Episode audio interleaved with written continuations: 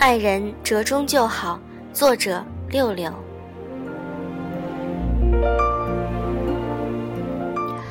我第一任男朋友就是我的前夫，俩人郎才女貌，我爱他到骨头里，为他肯吃一切苦，受一切罪，都磨练成金刚钻了，最后还是分手。第二任男友，俩人都不是扎实过日子型的人，我奔忙，他奔忙，他形而上，没接地气，也分了。到秀才一拍即合，都不存在过渡，前俩的牺牲就为给他铺路了。若秀才在我情窦初开时走进我的生活，我眼角都不会望他，当然他也看不上我。我以前最讨厌现在热捧的暖男，我爹就是暖男，他在我眼里的形象就是系着围裙、抄着锅铲、满头大汗奋战厨房。我眼里的男人，那应该是上知天文，下知地理，知识渊博，无所不通。我不需要他分得清葱还是蒜，也不需要他知冷知热，沾染尘埃，他就应该十指不沾阳春水，躺在沙发上指点江山，坐而论道都怕他累着。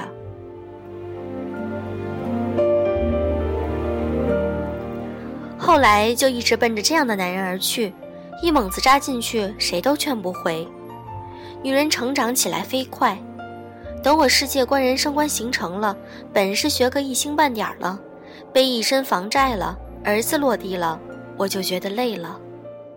剖腹产伤口没好，就要出去挣钱，弯腰弯不下去，还要喂奶换尿布，没人伸手的时候，多能论道都不仰慕了。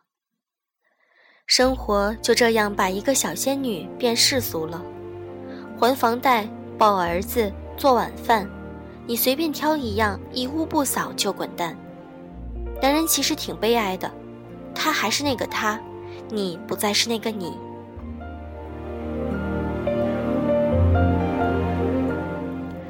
太爱的感情不好，太爱的感情就要求有回应，因为心存完美就不能承认人性的缺点，而不那么爱的感情就会有距离，就能够冷静客观。真心接纳对方的缺点，并从理性客观的角度接受人性。遇到秀才以后，这个与我倾心的书生形象有很大距离的男人，用一颗滚烫的心在温暖我，细心的看护我。他不说一句格言警句，也从不引引用经典，却扎扎实实做好每一件看起来不起眼的小事，包括修衣架、关煤气、给我的光脚穿上袜子。只要医生嘱咐我禁止做的事，他一定悉心照料，让我咳嗽不再犯。他没什么玄奥的理论，却把我散落一地的泪珠穿起来藏进柜子。我真的好久都没有伤心过了。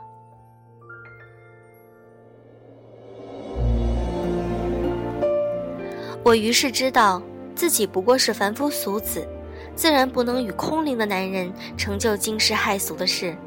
纵使仙子与我相爱双修，我都不可能度化成精灵，我就只能跟秀才这样的七窍已经开了六窍的男人一起偕老。四十岁以后，能欣赏夫妻俩牵手散步，绕着世纪公园遛弯儿，而这里一对一对经过我们的，都是六十岁以上的老头老太。四十岁以后，愿意结发俩双双下厨，我烧菜来，你洗碗。我削皮来，你剥蒜。四十岁以后开始觉得疲惫，像老头老太那样开始养生。你给我拔罐，我给你刮痧。